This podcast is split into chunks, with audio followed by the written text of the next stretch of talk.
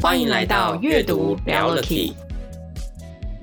翻开书本来就该是件轻松自在的事情，阅读没有低消，想读多少就读多少。把书合上后，记得住的便是对你最重要的 Key。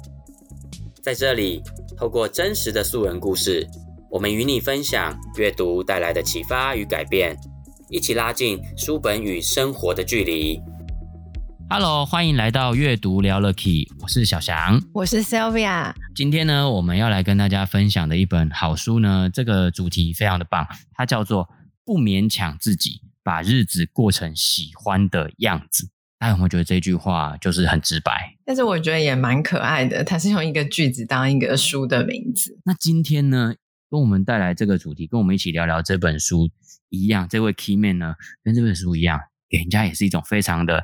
有亲和力，也是非常的平易近人，而且呢，他不是第一次来上我们的节目了。我们很荣幸的再一次的邀请到，如同这个邻家大女孩，永远这么热情、亲切、乐于助人的我们今天的这集 key 面让我们欢迎小彤，掌声。Hello，大家好，我是小童彤。Hello，又邀请到小童来上我们的节目哦。哎，小童，距离你上一次跟我们，你最第一次上我们节目是讲新断舍离嘛？然后再来就是分了三集跟我们分享九型人格嘛？对，讲的超好的，说上下集就结束了，不小心 分成了三集，讲的很好啊，超级好的大师级的。然后你今天要来跟我们分享一本是跟做自己，然后怎么样在。人际关系中可以很平衡，然后也可以不勉强自己做自己的一本书嘛，对不对？对，在我看小童已经已经磨刀霍霍，已经磨应该说摩拳擦掌，准备要来分享主题。磨刀霍霍的，不不，对对，把自己当成猪跟羊了，对对对，不 是是摩拳擦掌要跟听众们分享。但是在这之前，我们再 OS 给一下，帮大家跟一个帮小童 跟大家分享一个消息哦。之前小童是在我们保险经纪人公司哈担任这个，去年他上我们节目的时候，还是担任这个乡里的部分，也是带个带有自己的业务团队，这样他也是一个团队的 leader。那他今年呢，二零二三年再次上我们节目的时候，他已经荣升为经理了。来宾啊，掌声鼓励鼓励我们的小童经理。所以你看。你是不是要常来上我们的节目？真的，我明年就开了一个营业处，后年再开两个，大后年开三个，这样子是不是？欢迎现在所有听众朋友，你不管是做什么事业、创业还是做业务部门，赶快报名，赶快来找我们报名，来上我们节目，就像小童一样，步步高升呐、啊！赶快来哦，好好用的哦，自己跟许愿池一样哦。好，我我知道小童有时候看书好像。都有一个，你有一个看书的点，你跟我分享过，我印象很深刻，跟一般人不太一样。就是你说你很多时候看书，其实不见得是要解决自己的问题，反而是你身看到身边的人有一些什么样的问题的时候，你会想要找一些书是能够帮助你身边的人解决他们的问题。我觉得这本书跟我的三观很像，就是它很像帮我统合跟整理了我想说的话。因为有时候我一定会想跟我的同事们、伙伴们，或者是我的客户们讲一些我觉得心里的感想，可是讲多了很像大道理。那也没有人喜欢听大道理。那这本书有点像去统合了这一些事情，然后用故事的方式去阐述。那也会让我自己连接到，哎，我曾经好像也发生什么样的事情，只是那些事情已经过了之后，我蜕变成现在的我。因为我自己觉得，我现在是一个生活处在比较平衡的时间点，但以前可能一定也有不平衡的时候。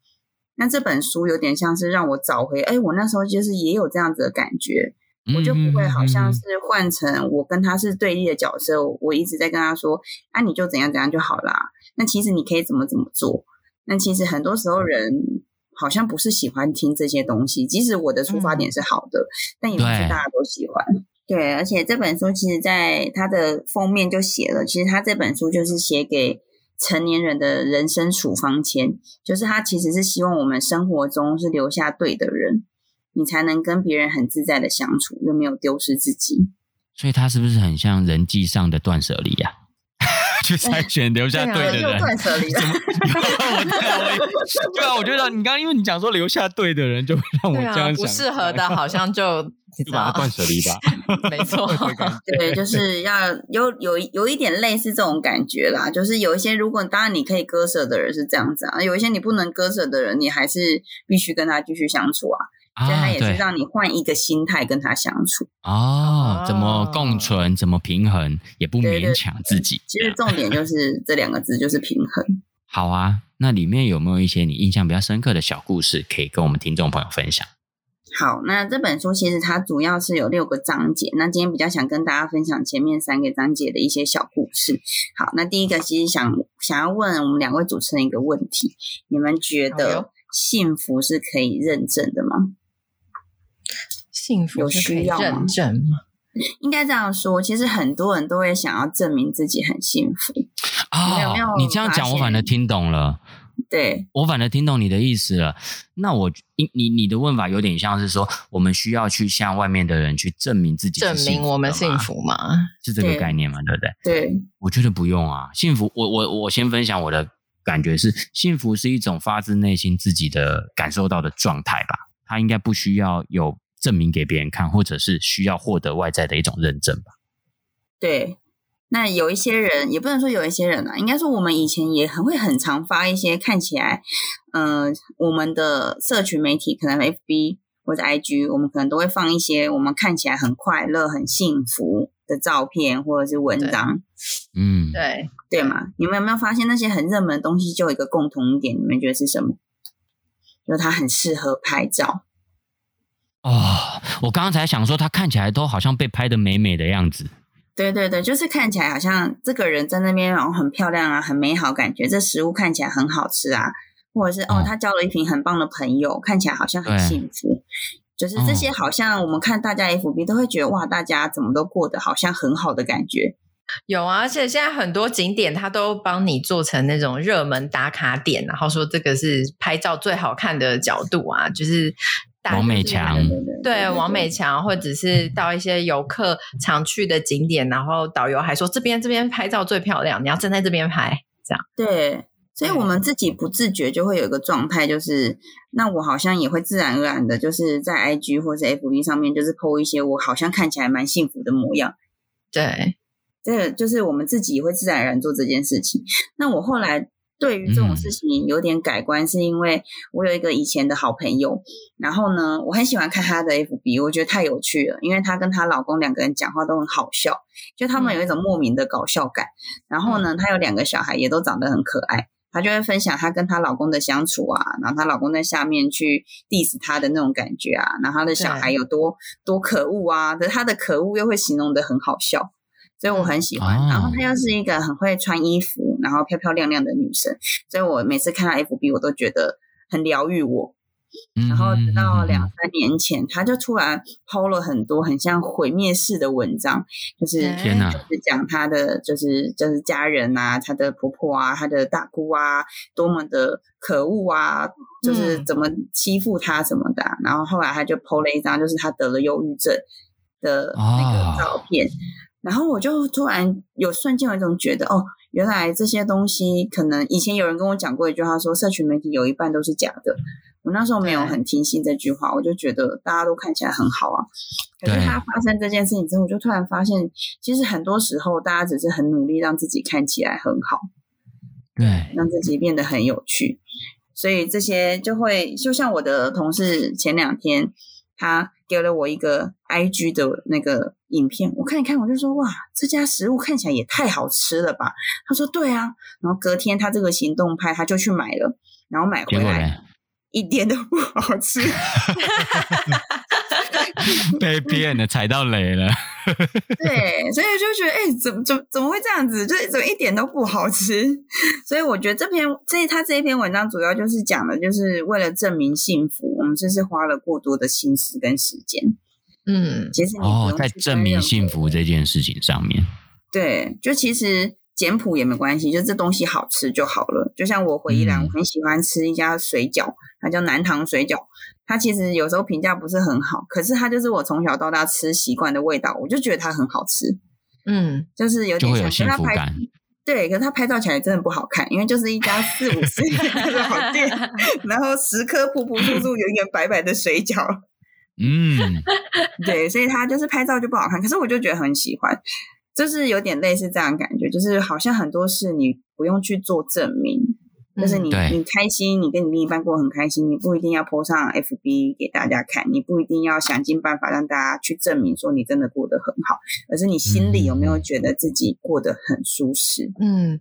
那其实他们花了很多时间在制造、在塑造一个好像不是他的他。对，社群媒体现在的作用就是用来这样啊，晒恩爱啊，秀幸福啊，大概就是这种概念。对，所以这作者他讲的就是你在他人眼中不美好也没有关系，因为你自己比观众更重要。嗯，所以他是他在这个章节里面，他是提醒大家这件事情，还是他有方法嘛？因为我觉得应该对很多人来说，可以不不在意。外界的眼光，或者是不不向外界证明自己过得很开心、幸福、漂亮，是一件困难的事情。哎，对，所以他其实他其实有的时候讲的就是你在做这件事情的时候，你你就是我们如果以自己来说的话，我们都会自己去做这件事情。可是你换一个角度，你想象有一个人，他每天很努力在做这件事情，你就又又会觉得他好像有一点可怜，有一点辛苦，嗯、有一点好像不是那么的幸福。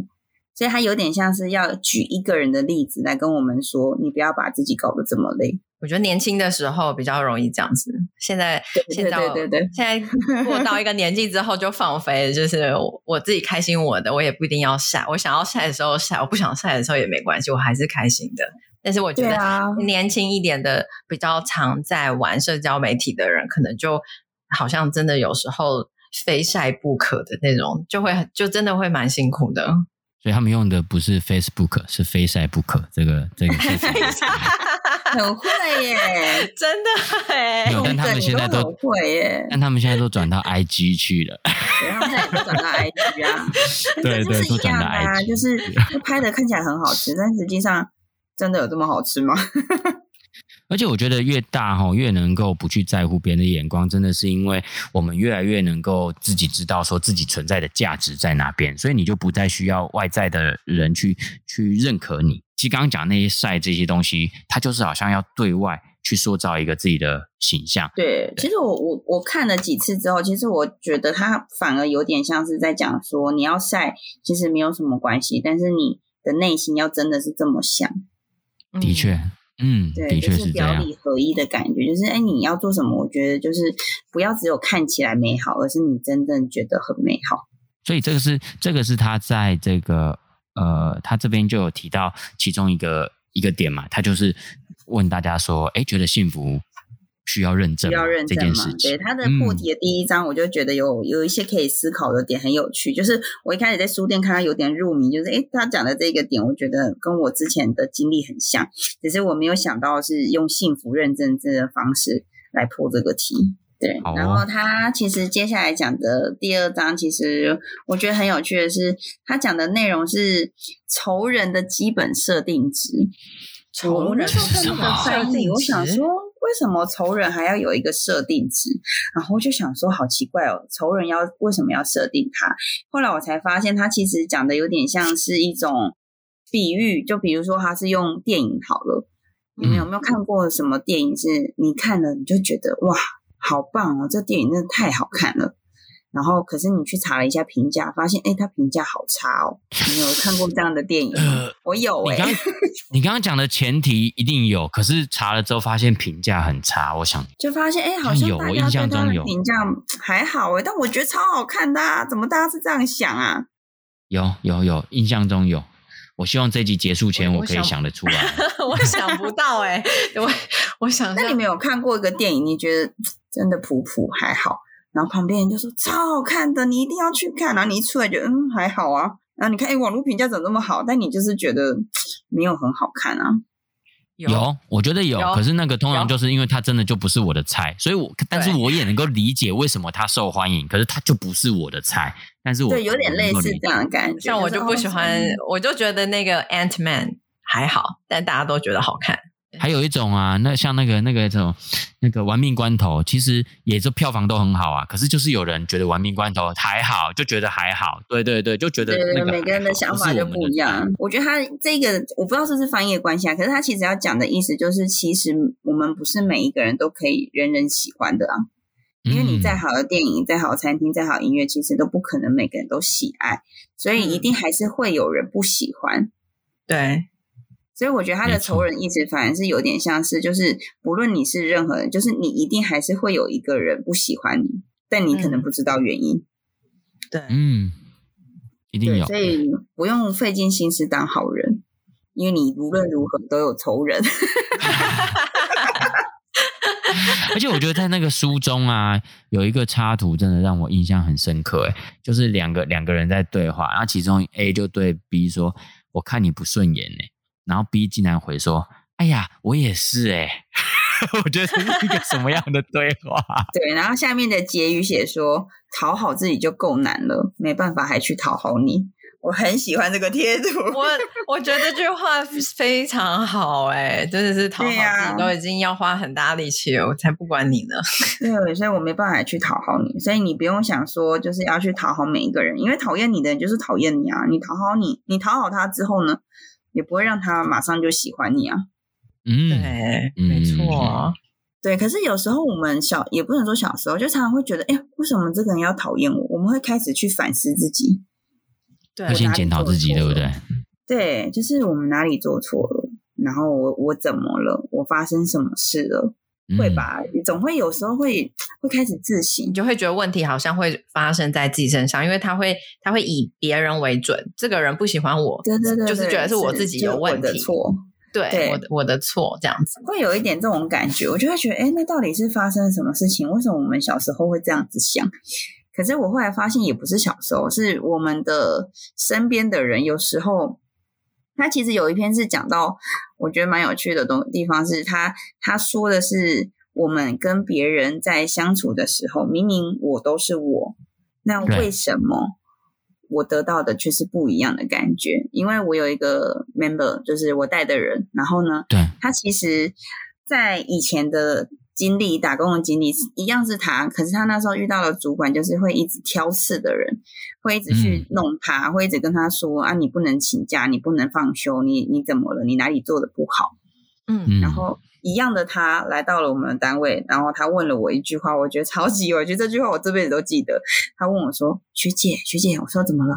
我说：“这里你们这个单位的人都没有心机吗？”我就心里想说：“怎么会有这种问题？”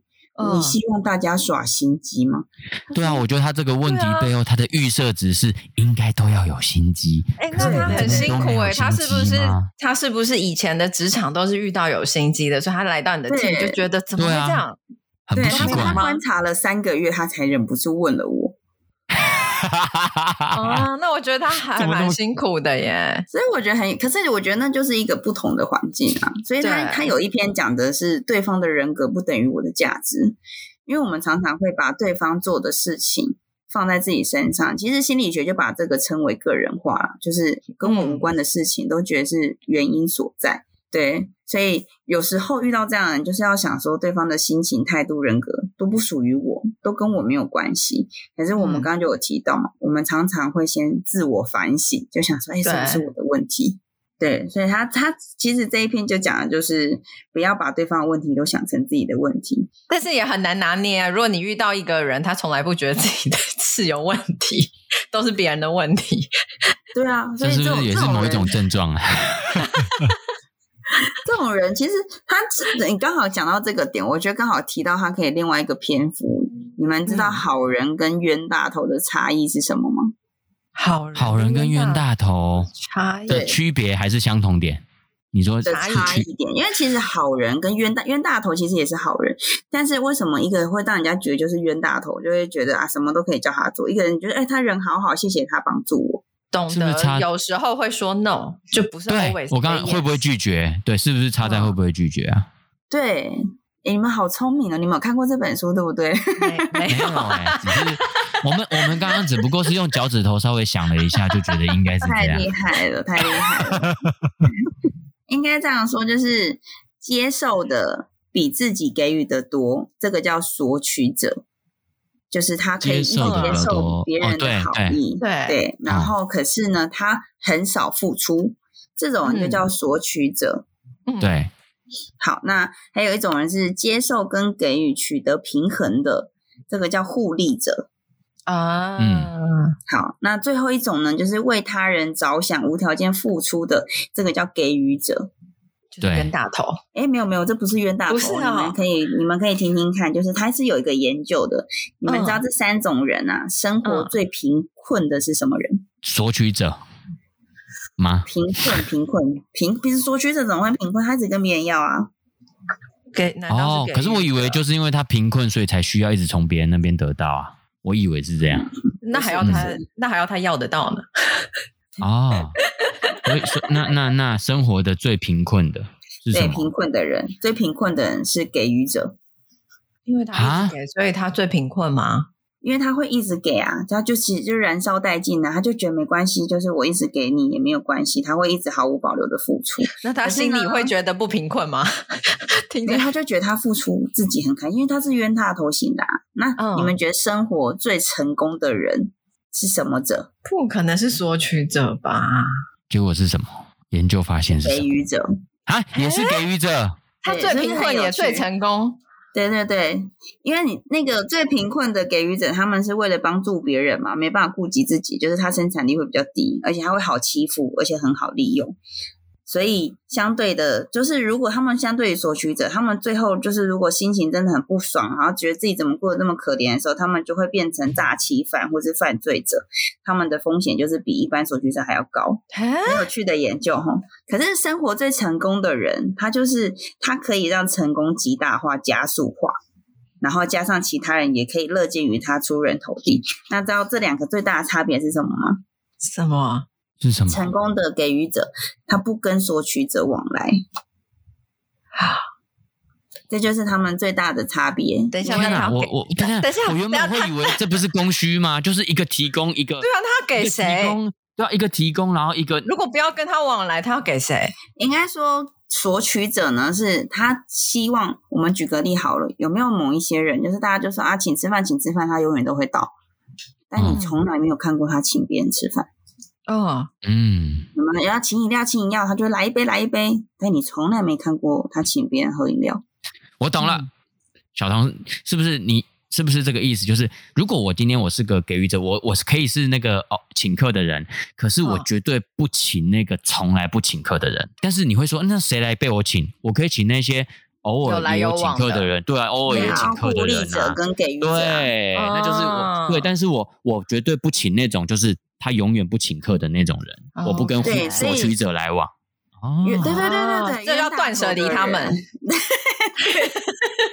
就是冤大头的人，他们就是即使对方是索取者，他也会继续延续关系，让自己燃烧殆尽。嗯、他就觉得没关系啊，那你好，你要我就给你啊，这样、哦、他就会让一直燃烧自己。可是好人型的那一种，就是成功者的给予者，他们是他。会分，他会先不分条件，呃，不分对象的付出，但是他后来发现，哎，如果是一个人，他只会一直跟他要东西，但是毫无回报的人，他就会懂得跟他保持距离啊。懂了，懂了，懂了。对，所以如此一来，他身边只剩下什么？只剩下互利者跟给予者，所以彼此互惠的关系就会成立嘛，相辅相成的机会就会增加。所以是不是这样做也会让我们就？比较不会一直只是消耗自己的能量，不会只是为了别人而去消耗自己。内耗就是对，就是那些索取者，他们不喜欢我们也没有关系，就我不需要他们的，没有关系，不需要他们的喜欢。对，我其实不需要他们的喜欢啊。对啊，你不用一直付出到你觉得你自己燃烧殆尽啊。因为他如果往前看，他有一篇是讲预留回头的勇气。我那时候想说什么叫预留回头的勇气？对啊，那是什么意思？对他就是他的举例，就是他自己去自由行，然后他骑脚踏车，然后看沿途的风景，就是一个岛，他就觉得哇，好漂亮哦，整个岛看起来都很漂亮，他就一直骑，一直骑。可是他骑到忘我了，他忘记他还要回程，所以他就突然要回程的时候，就会变成好累哦，因为他没有力气了，所以他就会觉得啊，每骑一步，那些风景都不再漂亮了。每骑一步都觉得好累、好辛苦，而且甚至就是那后面三天，因为第一天骑的太过度，后面三天都全身酸痛。那他用这个来比喻人跟人之间的关系，就不要把自己耗尽了。对，就是在长长期的关系中，如果你为了想跟对方相处，然后得到对方认可，你就是一直视而不见自己的疲乏，然后一直给给予的话，你会在某一刻连那些曾经的美好都忘记了。你只会，我觉得这真的很得不偿失哎。对，我不知道你们会不会感觉，像身边其实还是有蛮多这样子的人哎。其实我身边还是蛮多的哎，他们就说啊，好累哦，付出好累哦，可是还是一直在做。这一句话好像有一个词很接地气，可以形容，就是有一种很让人家觉得很相怨的感觉，就是、嗯、有一点那种感觉。对，就是他。他就是一直付出，一直付出。然后你有时候听他抱怨说，他可能对另一半、对家人怎么样付出，觉得自己好累，然后觉得都得不到回报，得不到认同，得不到尊重。然后你就会试着听完他讲完之后，你会希望给他一点点建议嘛？同理他完了，给他一点建议，你就会说，对对对对对，那其实你应该为自己保留，然后你就可以做你喜欢快乐的事，你不喜欢就不要做啊，没关系。然后他又会回你一句说，啊，不做又不行啊，怎么样怎么样？然后我就是，然后到后来我就是，我会变得 confused 欸，我听着听着我会觉得。那、啊、所以你做这一些，你到底是真的是想要给予对方需要的，还是你只是因为你想要做，所以变成是你，嗯、你又预设别人一定要接受你做的事情，然后如果别人不能接受，你就变得不开心。对，就也很像我之前曾经为家人做过的事情，我为我家里的每一个人在生日的时候都亲手做一张手工卡片，嗯，然后帮他们带他们去吃饭，找好餐厅，然后一起买蛋糕，一起庆祝。然后为我的哥哥们、嫂嫂们，然后甚至小孩，我每个人都这样做。可是我那时候其实心里就是一定会有期待值嘛，就是我我是不是我生日的时候也可以这样？对。然后我那时候就是有一种，哇，我我就是有一种真的是燃烧自己的感觉，就会觉得不行，他什么时候生日？这张卡片一定要生出来，我是熬夜也要做完的那种，就是我一定要把这卡片做得多漂亮。然后一定要很完美，可是我后来就是到我生日那一天，我就突然觉得，嗯，我怎么好像只得到一句生日快乐，然后就没有，嗯、就会觉得，哎，怎么会这样？那时候就会觉得有点难过。可是我后来发现，这其实。就不是他们的本性啊，因为他们本来就是不太会过生日，只是因为我自己喜欢过生日，所以我觉得哦，我先付出了，我可能就会得到。所以他这本书也有讲到，就是我们就是很常以爱为由，对某个人施予善意，所以我们这份心意是不是真的是不求回报的善意？我们是不是真的是人家说的是甘愿做欢喜兽里面的那个，真的是那个甘愿做，对，不求回报。对，他说的就是你要建立爱的关系。不是债务关系啊，不是我帮你付出，就是你欠我。对对对，好有深度的一句话啊！对，所以他就说，你不是把你做的事情当做是别人要欠你要还你的事情。对，嗯，有些时候对于家人或是对于身边很好朋友，嗯、会有时候真的会这样，会觉得我对你这么好，你怎么可以这样？所以这蛮难的，就是如果你要为一个人付出，然后或是为家里做些什么，然后你是完全零期待的耶，这个这个很难。我觉得，对，所以我觉得多少少人在做这件事情，也是也是在符合自己希望付出或者是有贡献感的一种需要。对，可是我现在就会告诉自己，因为我刚刚说我是二型人嘛，我现在就会告诉自己，我付出就是我心甘情愿。嗯。如果我付出到我觉得累，那就代表我付出太多了，我就要止血。嗯。啊，我我刚刚还在思考这个部分啊，然后我就去想，那是不是我们也有另外一种心理的途径可以去试着，就是说我虽然还是为对方付出，可是呢，我要能够学习，我对于我自己的付出还是会有期待，好得到一个可能类似相对应的回应，但是我试着去学习，我的期待是会落空的，就是我每一次我还是我我不是。告诉自己就不要有那个我的付出的时候就不要那个期待，而是我还是期待，嗯、但是我又能够同时间去接受、去去忍受，或者说还有落空的可能，对，落空的可能，或者是我要让自己能够去接受落空时候带来自己内心的还是有那种不舒服的感觉，可是我要变成是能够去跟那个不舒服的感觉共处。但我觉得像小彤刚刚也、哦、也也说的是，如果说在这个过程中，你你。你虽然有给这个给自己知道有可能落空的可能，可是当你感受到落空，你还是会觉得累，还是会不想付出，那也没关系，那我们就可以停下来，就像这本书的那个书名一样，就不要勉强，就你自己已经已经觉得心累了，那你就不要、哦。我的解读好像跟你们不太一样哎、欸，嗯、因为我对于我自己的解读会变成说，我就付出我想付出的，嗯、我就不要付出这么多哎、欸。哦，其实我会开始懂得适可而止，就是哎，不要太过头了，就是差不多到某一个地步，我有做到就好了。那你要怎么样去知道那个某一个地步是怎么样？就是我你要觉得累了，还是我我付出这个，我会不会期期待他回报？我要做到，就是我不会期待他回报。哇，我觉得这真的超难，这真的很不容易。这是一个境界，这个就是这本书要讲的。你知道，你知道我唯一能够，你知道唯一我能够稍微想到的，能够做到这种境界的，就是两，就只有我想到的是两种角色，两种心态。一种就是真的，我已经到达了圣人，我完全真的让自己是无所求嘛，所以我付出的。第二种就叫做施舍。就像我给乞丐的时候，我不会期，我不会期待乞丐会回馈我。你不觉得我讲的有道理吗？对啊，就是我我如果对啊施舍的话，你就不会期待那个回报啊。但是我很想，我会这样想哎、欸，我觉得你很极端哎、欸，我想听一下小童他是怎么样去抓那个就是 平衡，来哦来哦，那个平衡，就你不需要等到自己觉得累了才停，你要怎么知道该停呢？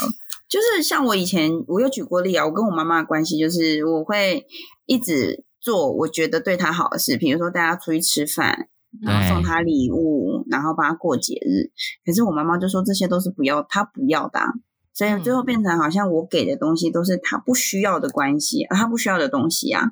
对，那就会变成我们之间造成一个心理不平衡啊。所以我最后就变成。那我就给你你想要的东西，他想要什么？他想要我包红包给他，嗯，对，而不一定要陪，不一定说一定要陪他陪他，或者办一个什么活动给他。对对对对对对对，所以我最后就变成好，我就满足你的需求嘛。你喜欢这个，我就给你，我就包一个红包给他。他不喜欢出去吃饭，我说好，那我们就在家吃。我就买披萨啊，买就是我最后还是得到一样的，最后我要的嘛，我就是家庭聚餐，大家开心的在一起的时光，我还是得到我要的了。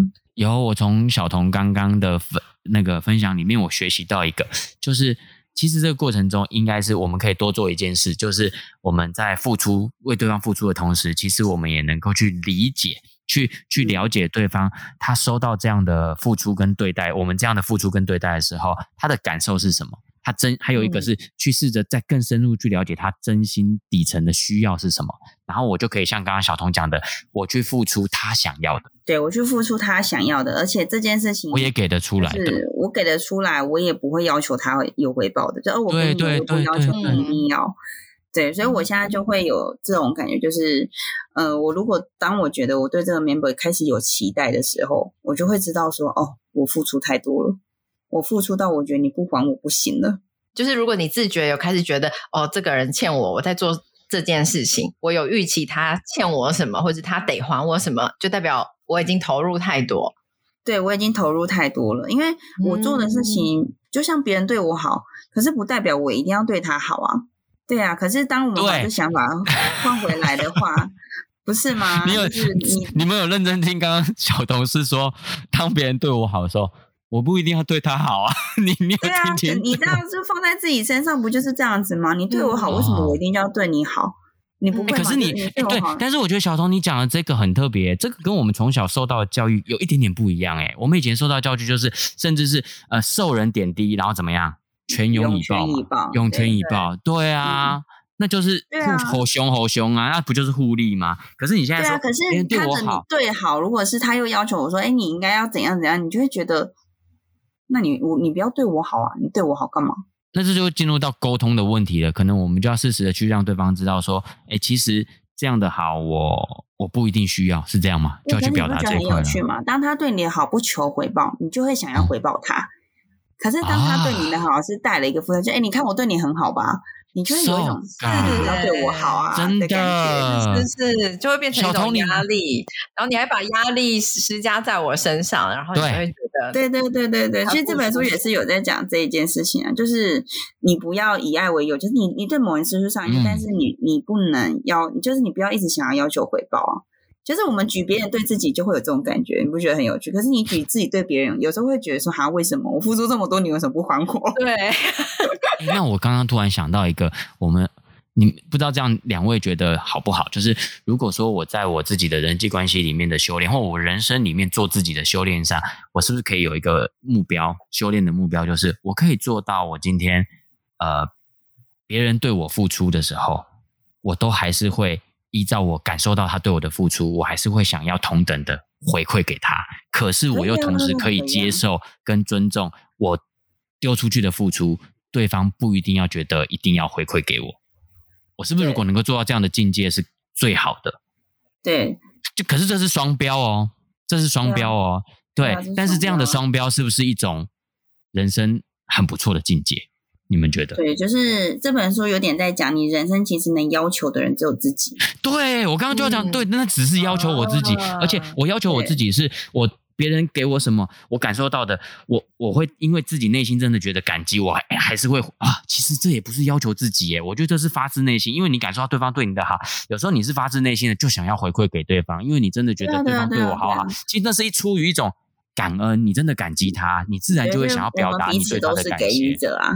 对，但是你又可以接受自己丢出去的付出，别人。不一定会回报给你，你也还是很自在。所以就是不要有太大期待，嗯、就是不要变成债务关系了。哦、当有期待就变债务了，嗯、你就觉得别人要还债啊，赶快啊！的确，的确，还我钱，还我曾经的付出。所以他这本书讲到，就是你先照顾好自己吧，照顾好自己才能告诉别人。嗯、就是你要先有自觉，知道自己现在的状态，你才有办法有多余的能量再去哦，我现在可以做到什么样的状态去照顾到别人。嗯。对，因为我在群体中，如果是一个主管，你会不由自主的想要去多做一点，但是你多做的这些东西，当你没有得到一个回馈的时候，你说心里要不平要平衡是很难，一定会心里不平衡。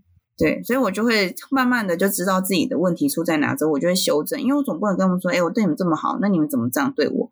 他们会觉得莫名其妙，怎么了吗？我怎么了吗？那其实都是我对他们的期待值，嗯、而不是他们一定要做的事情。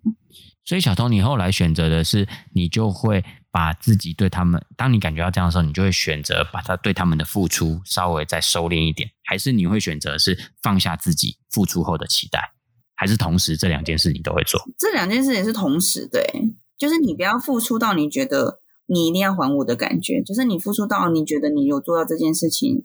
他也也也达到他的需求了，我们取得一个平衡了，嗯嗯嗯嗯，对，而不是多做到别人说哇好开心的好惊喜，就是没有必要一定要到这个地步。但我以前追求是这个地步，就是哇好棒哦，学姐你人好好哦，哇你怎么对我这么好？我以前会有点追求这样的地步，但是我后来就会发现，可是我如果没有得到，我也会有失落感，嗯，所以我后来就收敛我自己，我觉得哎，我只要得到就是他想要的。好，我有给出了，那确实我不会想要他回报了。好，那就是我可以付出的地方。哦，就不要把它推到极致。但是我们是对对对对进行下去，也提供了他们所需要的需要，但我不要把它做的就是超级尽善尽美这样子。对，就是预留回头的勇气。哇，哎、欸，我觉得小彤，你今天分享这本书，还有你自己的一些实例，这样聊，我觉得聊这个主题真的很有趣，真的这个主题很多可以互相这样交流的地方。你可不可以再跟我们分享你整本书这样，好像你读下来，是不是你有几句话是可以总结你读这本书的一个心得？总结哦，我觉得这本书其实它一开始就有讲了，就是人生的决定权永远在你手上。嗯，对，只是我们每个人都知道这句话，但是我们常常做的又不一样。我们会常常把决定权交给别人，说今天要吃什么随便啦、啊，那就是决定权交给别人。不是吗？这只是一件很小的事情啊。对啊，心情也是啊，心情就是今天好不开心哦，因为谁谁谁怎样，那你就是把你的开心不开心决定在别人做了什么事情上面啊。对，没错，对对，所以我们常常就是会为了一些很奇怪的事情，导致自己的人生好像决定权都不是在我自己手上。所以我看完这本书就会发现，其实他他其实前面有最后讲他讲到有一篇，我觉得这一篇是。我我看完之后会开始去改善自己的。其实他讲的就是有，就是他曾经有作者曾经有遇到，就是他不小心打翻饮料，然后到某个人的身上，然后他就一直觉得啊很抱歉，怎么对不起对不起。可是那个人用了一种很幽默的方式回他，他或他说的是没事啦，只是屁股变得有一点甜甜的罢了。我就觉得，哎呦，真的会觉得哦，这个人 EQ 好高哦。对啊，对，你就会觉得啊，好暖哦。对，如果我对别人也是这样子的话，是不是人生就会大家都会，你就会感受到这个人对你的好意，你也觉得哦，他好像真的不在意，而不是有些人说、嗯、哦，没事啊，没事啦。但是其实那口气跟脸，就是你就看得出来他不开心，他就是会有愧疚感，嗯、就是还是会有一种愧疚感。嗯、可是这样子的人，就会让我们觉得哇。好贴心哦！就是你怎么可以，就是让我觉得这件事情是确实你没有不舒服的。嗯、他这本书里面讲做宽容的迟钝感，我觉得这个翻译很有趣。就是你会觉得这个人的安慰是有点，就是憨憨厚厚的，可是你会觉得、嗯、哇，天哪，就是很甜的感觉。对，所以我觉得他讲的人生决定权在你手上，其实也是在于，比如说别人真的有伤害到我了，我用什么这样？他是不经意的，那我用什么样的方式来决定我跟他的一天？整个听小童这一集这样分享下来，我觉得这本书有一个很棒的价值。其实很多的话，或许我们以前真的都听过，但就像小童讲的，我们不见得能够做得到。但是因为这本书的作者，他透过里面很多的一些故事、小故事，好像重新的去诠释这句话要教我们的智慧。里面的一些启发点，他用一个实际的故事，让我们更能够感同身受，然后你就会突然觉得啊，我能够去对于这句话要传达的这个精神，我好像比较能够内化了。所以我觉得这是这一本书很棒的价值。结束前，我们再跟大家分享一下这本书的书名呢，叫做是不勉强自己，把日子过成喜欢的样子。那今天的再次呢，感谢小童再次的能够大驾光临我们阅读聊了 KEY，跟我们分享这本好书。好，那我们阅读聊了 KEY 呢，我们每个礼拜二睡前呢都会上新的一集，欢迎大家呢追踪我们，然后也可以给我们在各大的 Podcast 的平台上呢给我们这个五星的评价。那也希望我们所有的听众好朋友们呢，也可以透过阅读聊了 KEY 每一周的这个分享，都能够让你有一些成长。那我们一起呢把日子过成自己喜欢的样子。那我们就下一集再见喽。